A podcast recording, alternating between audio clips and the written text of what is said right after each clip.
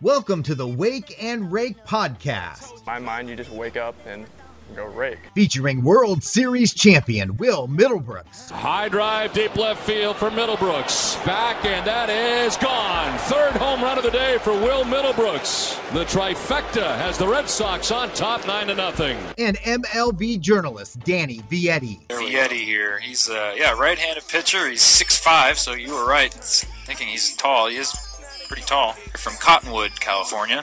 Cottonwood, California. I don't know where that is. I don't know where that is either. Want a chance to be featured on the show? Follow at Wake and Rake Pod on Twitter, Instagram, Facebook, and TikTok. I'm kind of a big deal. Here's Danny and Will. What's good, party people? Episode 40? Brooksy? What? I'm a man. I'm 40. I'm 40. Oh, man. I'm a man. I'm 40. That's wild, man. 40 episodes of Wake and Rake. That's pretty cool, man. We're approaching 50. We should have a lot more, but there's no baseball. Hmm. Cheers to that. Whose fault's that one? And I wish we did have an update, but as we're recording here on Tuesday afternoon, we don't have much. But we do have some rule changes that's apparently being implemented that is being reported by multiple reporters, such as no more shifting, bigger bases, Stupid. pitch clocks. Weird. But I'll take it. But you know what, Brooksy? We have the perfect man to discuss these updates with. You know who that man mm-hmm. is? I know you do. You want me to say it? It's not Buster Posey. No, it's Buster Olney. Buster Olney of ESPN. Ever heard of him? yes, sir. Yeah, I think I've heard of him. So we'll have Buster Olney to join us. You know, 30 years covering Major League Baseball and his resume, and he's been at ESPN for at least a couple decades, I think, at this point now. So And we'll have Buster. Good dude. Good dude. Good dude for sure. And he's been reporting too on free agents. Um, I know that the lockout obviously has impeded teams from really discussing and, and doing anything contract wise and, and negotiating. But with that said, he reported something on Freddie Freeman that Freddie Freeman may not be coming back to Atlanta. He's made reports on Trevor Story, some of these big time free Whoa, whoa, agents. whoa. I just want to drop this in. There was a report that the Rays made an offer on Freddie Yeah. Freeman. Yes, there was What is this world coming to, Danny? 200 mil for Wander Franco, and then also offering a, a contract to an MVP, Freddie Freeman, and Freddie Freeman, who's looking for you know 30 mil plus a And year. that's a team who's been in it every year the past few years with a low imagine? payroll around 100 we'll say around 100 million i think they were just over 100 last year so i mean that's with nelly cruz too so that could i mean i don't think freddie leaves atlanta i really don't Probably not, but if he's, why not? You know, two years, 80 million dollars, you get 40 million. You know, kind of the Trevor Bauer deal. You know what I mean? yeah but here's the thing is i the difference in money he's going to get from atlanta and let's say the dodgers or the yankees isn't going to be that big of a difference from what the Braves are give him. And I think just the sentiment of, of being a Brave for his whole career will kind of bridge that gap. And Just there's my something, just my thought. there's something to that still. And I think that is something as years have gone on and, and player movement has increased and baseball has changed. That's something that hasn't changed over the years is when you stay with a team, it's a very It doesn't small happen. group of guys. Your Ryan Zimmermans, your Pedroia. Derek Jeters, your Pedroias, guys that were drafted by those franchises, went up through the system through that same club, and then also retired in the same threads. There's something thinking, I even- special about Ryan Braun. well, yes, but What do you mean? Well, yes, he was drafted by the team and stayed with his, a team his whole career. Yeah. It doesn't matter what the, the in between what Right. happened. Buster Posey, Buster. aforementioned. Not Buster Olney, but Buster Posey. But we'll get We into got- a lot of these. yeah, Uh, was say, we got some good stuff. we, we got a lot of stuff to talk about, but first and foremost, let's get to our guy, Buster Olney. Buster Olney, more than 30 years of covering Major League Baseball, inclu- including last 19 at ESPN. He is the host of the Baseball Tonight podcast. His writing can be found at ESPN.com. One of the best in the biz. Buster Olney, thanks so much for joining the Wake and Rake podcast. Yeah, thanks for having me. I appreciate it. It was fun to get that request from Will the other day. This is the first ESPN guy we've had, right? Will?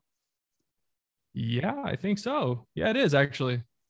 Nice. Look at us. Look at us. Just too And big I, and for I haven't now, seen apparently. your room there, Will, and I'm looking in the background, and there's Rivera and there's Jeter jersey. That's pretty cool. Yeah, well, Jeter, Rivera, Middlebrooks, you know, same type players. you know, I have there's like bobbleheads. Where am I? Bobbleheads back here. There's Big Poppy, uh, and me because you know we combine for like 580 career homers. there you go. Yeah, I didn't hang out my college jersey because I didn't want to get made fun of by Brooksy too much. But uh... yeah, and uh, my junior varsity jersey from Northfield Mount Hermon, the Hoggers, uh, the Hoggers. of Western Mass. Uh, yeah, I I don't think I'm gonna hang that one. the plucky left fielder. the Hoggers. Yeah. I think that's the first. I don't know if I've ever heard the Hoggers. That's amazing. Yeah. And you never will again. I'm guessing they didn't have pitch clocks and larger bases and uh, banning of shifts back then, right, Buster? No, uh, no one worried about pitch clocks because we were all so bad uh, and we were playing in the spring in New England that we wanted to get off the field as quickly as possible. Fair enough. Fair enough. Let's get right into it, Buster, because we have a lot to talk about regarding the lockout. As of this time that we're recording on Tuesday, we do not have a deal, but there is hope that we will have a deal by sometime tonight. Is that fair to say? I think it is. Um, look, you know, we wondered nine days ago when they had extended conversations whether or not they would have a deal, but it does feel like that they're closer. When the owners uh, moved their uh, CBT number to 228 that to me was one of those signals that okay uh, that there is uh, develop some sense of urgency that seems to be coming into this. And i uh, uh also you know last friday was feeling on the players side a, a sense of we need to, to find some sort of a piece of leverage that we can trade to get where we want. And i know this but you know guys who are not involved in the negotiations below uh, you know below the leadership level they want to get going and there are a lot of guys whose uh, careers are in limbo now and they want to get moving. Yeah, I'm glad you brought up careers in limbo because what you've been most concerned about and have been reporting about is the middle class of guys trying to extend their careers. We're not talking about you Max Scherzers making $40 million a year. We're talking about your Todd Frazier type players. Where do you see the future for them, at least in regards to what has been reported so far with the deal? Why are they becoming an afterthought? They're going to get crushed in the weeks ahead. Like if we get a deal in the next 48 hours, uh, we'll have about three weeks until the start of the season. And in that time, there probably going to be something in the range of 250 free agents who need to sign. And guess what? They're the guys who are going to pay for uh, the fact that owners are not generating revenue, they're not selling tickets. They locked out the players. But you know that in front offices, there'll be owners who will say, you know what, uh, we're going to take a 10% hit on ticket sales this year, reduce the budget, you know, from 100 million to 90. And I'm just, you know, pulling numbers out of the sky. And, and while, you know, there certainly have been advances by the players and what we know about this upcoming labor deal, it's a pool of money. For example, uh, they're going to increase the minimum salaries for the youngest players and they're going to have this pool of money for the elite first and second year guys.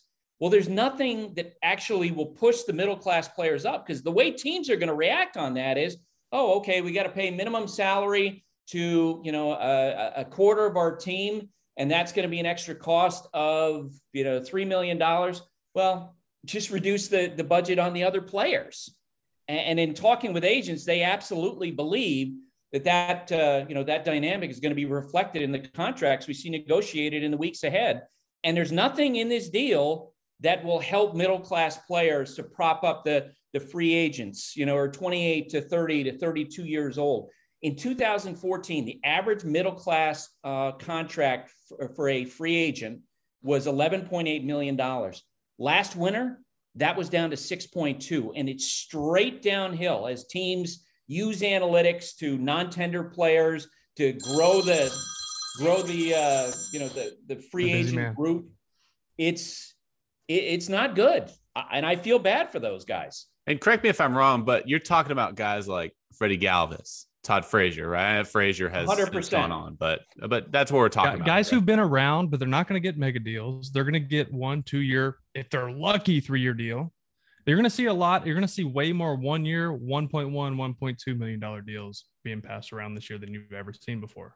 Guys like Ryan Tepera, okay, he had a terrific 2020 season for the Cubs, and at the end of last year, Jed Hoyer calls him and said, uh, yeah, we're not going to tender you a contract. And he wound up having to negotiate a contract for a reduction in salary to 800,000. He's a free agent again. That's the type of guy who's going to get crushed. You know, I was down in Nashville uh, a couple weeks ago. You know, Mike Yastrzemski, Curt Casali, uh, you know, uh, Phil Gosselin was there. Uh, other guys are there who aren't, you know, guys who are going to be doing commercials. They're not superstars. This is the time when they need to make their money. And, and you feel like those are the players that are going to be most hurt by the new deal when it comes along. Do you think a lot of something, not a lot, but do you think some of that has to do with just how important the zero to three players are right now? Because we've seen over the past, I mean, zero to three, zero to six, wait, both of them, controllable players, players that are making less money, uh, players that you're players are developed different now. Players get to the big leagues and they're ready. Players don't get to the big leagues. I got to when I got to the show, they wanted me to get up there with the veteran group and continue to develop. That's not the case anymore. Guys are getting to the show and and, and they're big leaguers already because of the development programs. You look at teams like the Rays, the way they scout, the way they develop. Guys get there, you don't may not know who they are, but they're going to compete at a big league level uh, for the entire year. So I don't know if if there's just a, a more of a it's more of a premium like zero to three controllable players and teams trying to load their roster with that to save money, or I, I don't know. It's just it's something I'm just trying to figure out. It's a manifestation of analytics. Um, I really believe that what has gone on is front offices. You know, Kevin Towers, a late great general manager, uh, referred to them as propeller heads, and he actually meant it affectionately but they decided at some point, you know what? Uh, we feel like we can find a 22 year old who can do the same thing that the 34 year old veteran can do. Uh, so we're gonna, and the 34 year old veteran might cost us five million. The 22 year old we can pay minimum salary or just above minimum. Yeah. And so they have exploited that group of younger players. And you understand why the player associations made an effort to prop those guys up in this negotiation uh, however, as we've gone along uh, in this negotiation, you know, the, the, the way that you can help the middle class players, I think, is to restructure the financial system, at least to some degree, right? So that the, those guys get paid more because the response of the teams, I think, in the next few years is going to be okay, we're going to pay the younger players more. That means we're going to ten- non tender more players when they get to you know ages uh, or years three four and five in their service time yeah. and that'll hit the middle class even more i mean you think about how crazy it was that last winter uh, in, in the winter of 2020 to 21 here, here's Kike Hernandez, a terrific major league player. He signed for two for 14. Mark Melancon, you know, this excellent reliever, proven 35 saves every year. He got one year and $3 million from the Padres. That's a joke that guys in that position are getting that kind of money. And they're the reason why we've seen over the last five years the numbers go down for average player salary. Yeah, it seems like on the surface, just upon hearing this, it's really bullpen guys that'll be impacted the most. Certainly utility guys, fourth outfielders. But it seems like you mentioned Ryan Tepera. It's a perfect example. Guys that have a it, relievers especially have a hard time with durability and or sustainability. So to me, that indicates to me that when they hit free agency, there's not a lot of trust in giving a reliever two three-year contracts. And to, that to me, on the surface, upon what you're saying, it seems like relief pitchers are going to be hit hardest by this impending deal. 100%. 100% agree. I, I think the number uh, of unsigned relievers now is something in the range of 40 to 70. Um, I, you know, I had a conversation a month ago about that, about that volume. And one of the surprises for me in terms of what the player association pushed for in this negotiation, I thought based on conversations I had last summer that they would want to try to foster rules that would help to restore the preeminence of the starting pitchers.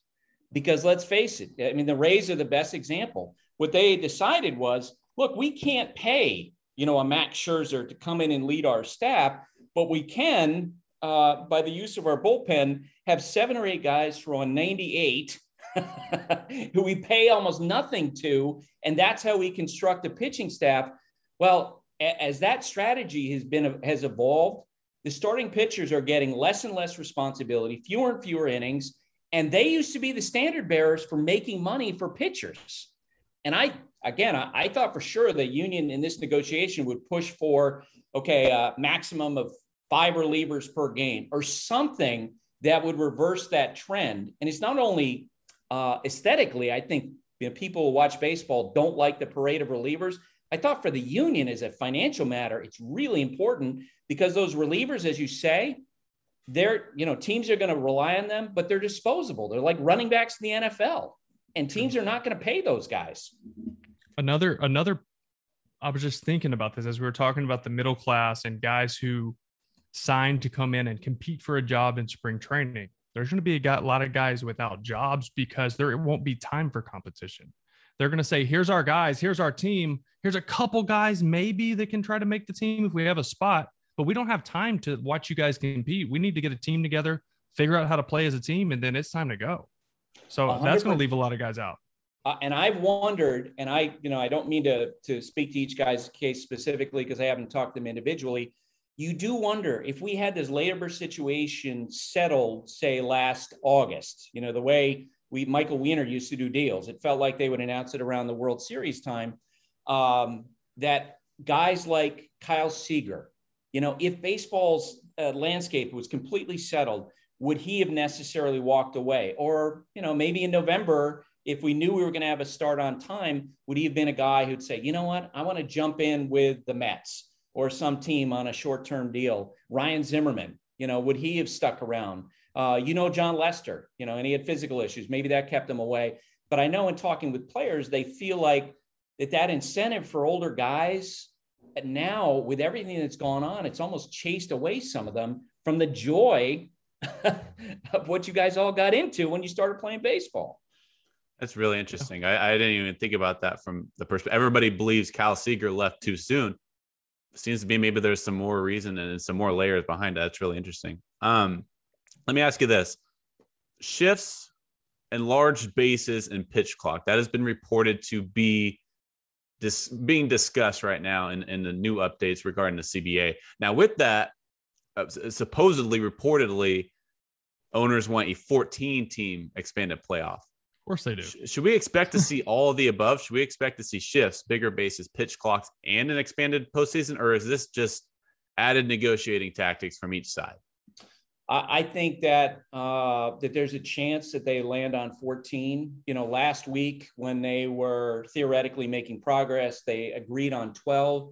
But as you're sitting in the players' union perspective, uh, that's a nice piece of leverage for them. You know, the owners clearly want the 14 team playoff field. They've negotiated with my employer, which would televise that. Uh, there's money to be made there. As they do the horse trading down the stretch, it wouldn't surprise me if we see 14 teams. On the others, um, let's face it, you know, we've heard the conversation in recent years about trying to, you know, make the game faster, to move it along, to, you know, uh, to increase the pace of action, which is why uh, I remember the first time that Rob, in an interview with Karl Ravech, right when he became commissioner of baseball, uh, Karl said, Would you do something like ban the shifts? And I just remember thinking, That's ridiculous. Who's going to ever think about banning the shifts? Well, you know what? They're old time baseball people now who are in favor of a rule, you know, referred to as spikes in the dirt.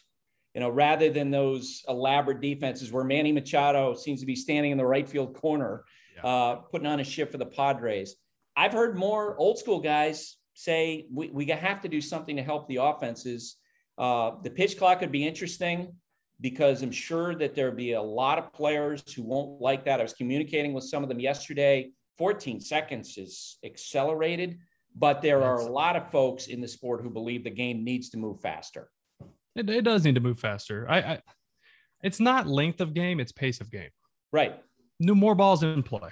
Right. Um, I think I think a pitch clock at 20 all the way around is fair. I could even start see them starting at 25. I know the average last year was about 25, so it wouldn't change a whole lot.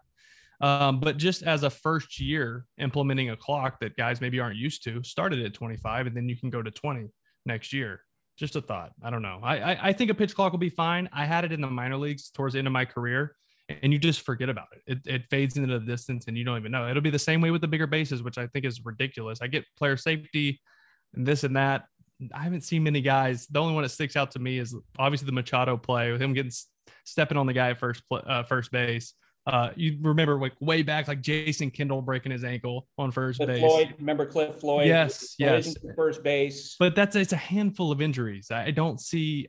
I, I can't quite put my finger on. I don't know if you have a reasoning behind that. If it's, I've heard promoting base stealing, which I don't know how that would do so. I don't know. I, I would love to hear your opinion on that. Yeah, no, I, and I, I'm the same way as you are in that regard. I think mostly what I've heard the the players I've talked to are in favor of it. Are, it's about player safety. Yeah, uh, double plays, them, things like that. I would think. Right, exactly, uh, and that's clearly the direction of the sport over the last 15 years. You know, since the home plate collision rule started to go into effect, um, and in the pitch clock, look, I think that if you go back and watch any game uh, from 25 or 30 years ago, and I think it was Fangraphs that did a study on this once, there's no question the game feels different. You know, the pitchers, generally speaking, will stay on the mound, and the hitters, most of the time, will stay in the box. Um, I, I have had old school guys in the sport who 10 years ago used to say, Stop complaining, it's baseball. Now are like, you know what, seven innings doesn't sound so bad. Uh, even CC Sabathia, you know, recently had a conversation and he was like, yeah, the game drags to some degree. Um, and, I, and I do think it needs that. And I have a great focus group of one. I have a 17 year old son who's a huge sports fan, loves the Braves, Titans, Hornets. Uh, and I ask him sit and watch baseball with me, and his response is it's too slow. And he, I just think that's the generation of fans you're trying to appeal to, and you better find a way to do that. Do, do you think pitching has just gotten the elite level of stuff has gotten ahead of hitters? Ma- obviously matched up with the, the hitter's approach now and launch angle and getting on playing with the baseball and hitting in the air, and the fact that teams incentivize players to hit for power and slug. Nobody pays players to be David Eckstein anymore. That that doesn't exist. It, David Eckstein doesn't get to the big leagues anymore. It doesn't matter if you hit 320 every year in the minor leagues now. If you don't slug, you don't get a chance. They're paying the guys to hit homers. They're paying guys that, throw gas. And ultimately, I feel like that's hurt the product of, of the game in general. That's what I think. Uh, I think all the swing and miss, that the fact that you can go literally, I've had games in Sunday Night Baseball where we were 12 to 15 minutes between a ball put in play. Yeah. You know what? That's that's not great. Uh, uh, when I and I think it's absolutely because uh, you know the implementation of the the parade of relievers everybody coming out throwing 98. Uh, and the fact is, is the pitcher's trained to throw velocity, unlike in any point. Look, I, I covered uh, when I first started covering Major League Baseball the best hit the other way hitter you've ever seen in Tony Gwynn, right? But the guys he was going against, they're throwing, you know, eh, eh, you know, they're working on a regular basis 87 to 90. They're not throwing 95 to 98. Uh, because they knew they needed to throw seven innings too. Exactly. Yeah. They're sprinters as opposed to distance runners. Right. And it's completely changed. And I think player, you know, players clearly are in better shape than they've ever been. Uh, the way they train to throw velocity is better than it's ever been. And it's a, I mean, and I'm speaking out of school here. I'm only echoing what I hear from players like yourself. That fact is, it's just harder than ever to hit hitting's really hard right now. I agree. So you can't just hit the ball the other way. Well, just right, just poke it the other way. It's just lay a bunt down. That's what I said. Nobody wants to come to the park and watch Fernando Tatis lay a bunt down. Right. Nobody wants to see the superstar bunt. It's not. It's not that they can't do it. Even I mean, bunting 98 is not easy either. strategy, will. It's oh, all it is strategy. strategy. You know what? But not in the third inning. Not in the third inning. I'm with you, brother. In the I'm seventh, eighth, ninth inning, bunt that guy over. But if he's a tying run or the winning run, I'm all for that. That's that's good baseball. But in the third inning, it's not my job if I'm a slugger to go up there and go clog the base pass. I'm not going to steal second. Maybe with these enlarged bags, I will. Who knows? But it's going to take two. Foot, it's going to five foot seven and you know five foot seven and nothing. Uh, and I, I, I covered the NFL for one year with the New York Times, New York Giants, and I stood on the sideline for those practices, and I was blown away by how fast these guys were. And you think this game is so much faster than the casual fan feels. Uh, when I covered the year before, when I was covering the Yankees, I covered Mike Mussina for three years. He once asked me, "Hey, you want to stand in the box while I'm throwing a bullpen?" I'm like, "Dude, I I would be, my face would be crumpled before he realized the ball even hit me. Okay. Let alone, and I'm like, I trust you. I don't trust me. And I think that's what casual fans don't understand is so amazing about what you guys do uh, is the ability to hit a baseball moving that much at that velocity, especially with the additional velocity and the additional spin, is crazy. So the whole thing about, oh, just slap it the other way, laughing. and I don't really have a right to laugh, but I do laugh at that. Another another aspect that I talked about on Twitter today with people was you don't realize that these are professional pitchers that are going to pitch you into the, the shift as well. Right. So it's not it's not it's it's not that you're choosing not to go the other way. When you have 97 bearing in on your hands, like you don't have you can't go the other way. And then you have to be ready to get the head out on 97, 98. Of course you're going to roll over the changeup away. of course you are. Yeah. It's just, yeah, JP Arencibia, JP Arencibia chimed in on that conversation and he talked about that specifically. Uh, you know, you're it's not like you have a full range and, and as the pitch is coming in, you're thinking, hmm, do I hit this out or do I just slap it the other way? Doesn't right, work like that. No. You need to take a walk, Brooksy. You all right, bro? I'm I'm okay. I think I'm gonna be okay. Good. I'm sweating a little, but I'm good. Let me I, I know you have a busy schedule, Buster, but let me shift gears into one last conversation piece. So the only thing guaranteed, there's a lot of uncertainties. The only thing guaranteed is that we're going to have a frenzy of a free agency whenever the season does begin. You had reported that Freddie Freeman, that there's growing belief that Freddie Freeman will not return to, to Atlanta. Is that still out there? Is that still a belief among your sources? Yes. Now it can change uh, with one phone call. You know, the, the Braves made a ton of money last year. They finished second uh, in attendance in the in a season which was greatly attendance was greatly affected by the pandemic. Uh, they made a ton of money with their postseason run. Uh, Freddie is a you know franchise guy. If they gave him a six year in their offer, I think that they would work it out. But I think what's happened is is this negotiation, and I think Freddie would be inclined to stay there if like if the numbers are equal. Um, but I think what the Braves ownership has done is turn this into a competition. And I want to turn it into a competition if you're a team and you're negotiating with a player. The question is, if not the Braves, then who? Because I don't think there are a lot of teams out there who could take a, you know, be willing to invest big money in a 32 year old first baseman, uh, you know, say on a five or six year deal. The Yankees, for example, on paper would be a good fit. You know what? They already got Gerrit Cole signed. They already have Giancarlo Stanton signed. I think they're clearly angling to put themselves in position for Judge. You, especially with the way the Yankees have taken their payroll down, they're not going to pay four guys thirty million dollars a year it's just it's I, don't think it's going to work out. The Dodgers are probably the biggest candidate everyone's wondering about. Uh, they've had money come off the books. Seager leaves. Freddie's a California guy. Uh, the Dodgers probably with their strategy of paying guys on shorter term deals, more lucrative uh, year to year. Maybe they and I'm spitballing here. Maybe they offer him four years, 140. You know, 35 million dollars a year. Uh, I wonder about the Blue Jays who were clearly poised to spend money before we had the December 1st shutdown. Boy, he would be amazing there. Uh, you guys saw the report that the Tampa Bay Rays made him some sort of an offer. He's so well respected in the sport. He's such a you know a good hitter, a Tony Gwynn type hitter. You know with the way that he he hits the ball to all fields with power. Good leader. Uh, I I think unless the Braves make that jump, I think he's going to leave you imagine that Blue Jays lineup with a Freddie Freeman in oh, it? My gosh. I just can't the picture him hitter they uniform. need, right? Yeah. The left-handed hitter they need. Man, I just can't. I just can't picture him in another uniform. I, I really. I say that about Tom Brady too. So that's right. We'll see. That's exactly right. Buster, we can't thank you enough for your time. Um, check out his podcast, Baseball Tonight Podcast, and all of his articles and latest can be found on ESPN.com when he's not joining us on the Wake and Rake, of course. Buster, thanks so much, man. We really appreciate it. Thank you, Buster. Absolutely. Anytime, guys. I want to really get your thoughts and dive deeper on the shift that could be happening, the banning of the shift. What, upon first glance, what are your thoughts on it? And what do you, what is your response to people that just say, just hit it the other way? I well, well, first off, I'm not a I don't, I'm not sure I'm a full advocate of completely banning the shift. I feel like it's the big leagues. You should be able to put seven guys in left field if you really want to. Mm-hmm. Um, it's a tough one. I, I understand it. Um, I initially thought they would just alter it. Like you have to be on the dirt.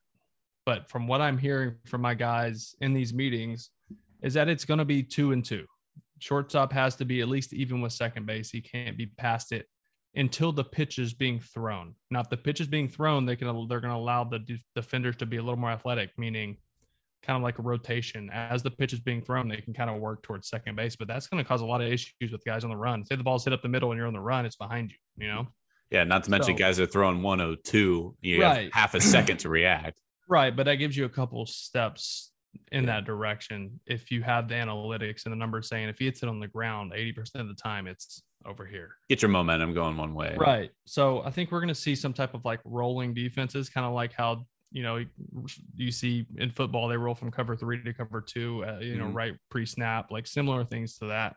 Um, I think there are some positives with banning the shift, even though I'm not completely for it.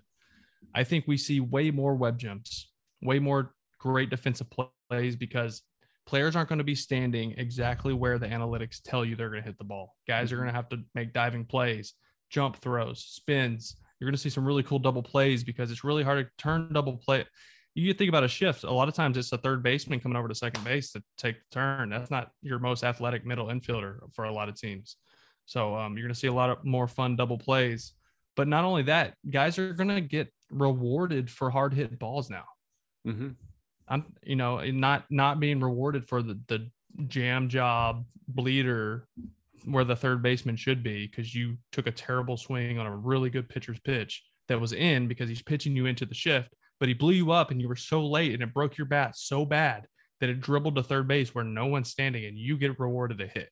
hmm So it takes that away. So, um, and, and and another my last thing on this is is no one and uh, people argue on Twitter with me about this, but no, one wants to go watch superstars bunt. Like, like, here's my bunt single. I know you're here to watch me hit the ball in the gap and run and hit it out of the park and be an explosive player, but here's my little my bunt because they gave it to me. That's boring. That's bad for the for the product of baseball. This will encourage pace of play, more balls in play, more hits, more base runners. Hopefully, that'll equate to more stolen bases uh, and the ball and runners on the move more.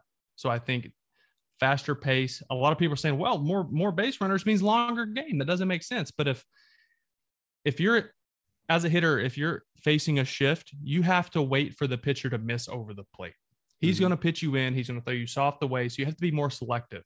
You're taking more pitches. You're getting deeper into counts. I think we see guys more active early in counts because guys are going to pitch differently. You can't just keep pounding them in to pitch them into a shift if there isn't one. So there's going to be more pitches over the plate, I think, and balls will be in play more. So that, that's my take on it. I think I think we see some positive things come out of it. I think there's a time and place for bunting. I, I don't want to just completely say there's never, you know, the right time to Practice. bunt. I don't think you're saying that at all. But No, Practice. late, no, I'm saying late in games, like Right. seventh, eighth, ninth inning, especially important games. Yeah. get the tie and run on first, or, or winning run on first. Bunt them over, get them in Right. scoring position. That that's good baseball. Now in the third inning, I don't care. hmm You know, late in games, you need to manufacture that run. That's different. I used to be completely, I mean, when I say used to, I mean as recently as last year.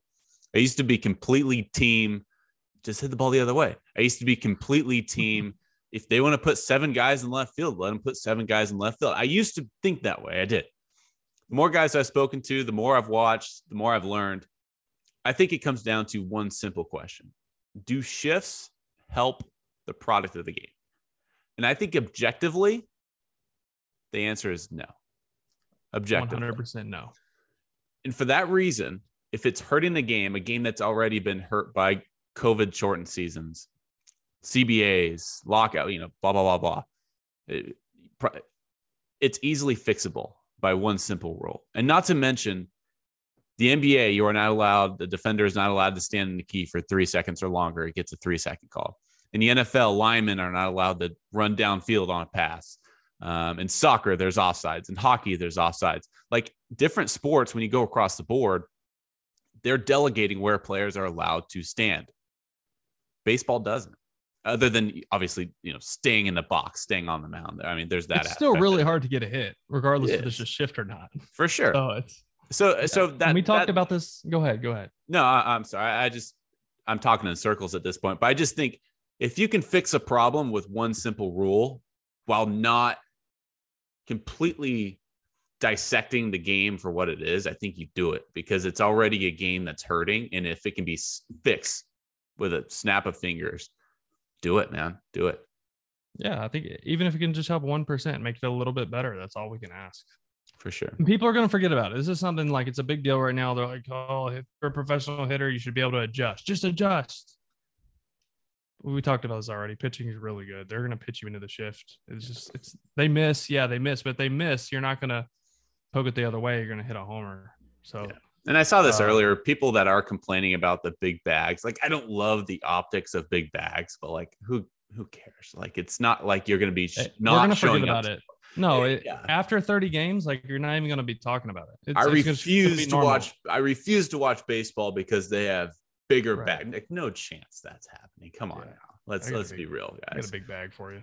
Hey, great pod, brother. Uh, it was, you know, obviously a joy having Buster on, a lot of insight, but we have a lot coming awesome. down the pipeline. Hopefully, we get a deal soon. I mentioned last time on the last episode, I'm hoping that we're going to be talking baseball on the next episode. Here we are, not exactly talking baseball, but hopefully, we're creeping closer. We're hearing good things. Both of us are hearing good things. We're So at, uh, Fake deadline number three. yeah, exactly. Well, So, uh, we might have one six. Well, we we could have one sixty two. Look, it, it's a they they can do whatever they want. That's Yeah. if you've learned anything from this, ownership and the league can do whatever they want whenever they want it. Amen. So yeah. here here yeah, we'll see. As long I, I I don't expect a deal tonight. I expect them to make progress tonight. And if they mm. make progress, that's promising for the next two weeks to get a deal done. And then by the end of April, we have baseball. I don't, I, and we talked about this before. I don't think teams want to play in April unless they can get the players to sign a deal that is in their favor. So right now, it's not just players versus owners.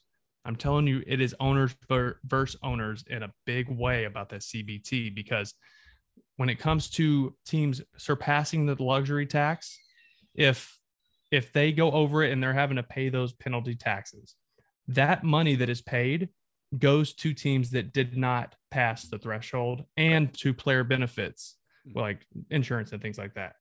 Um, so the lower, smaller market teams, of course, they want a lower CBT because then there's more penalty money to help them on the back end of the season. So that's something a lot of people don't know. And I've just recently learned that. I'm talking to my guys, figuring that out. So it's not just players versus owners. There's a lot of owners versus owners because it takes 23 of 30 votes from the owners to either pass on something or vote something in. So it's going to be interesting to see what happens. I'm gonna speak it into existence. Next episode, we're talking baseball. and We're talking about when opening day is going to take place. I'm, I'm speaking it into existence. Baby. Free agency. Until next time, party people. Peace.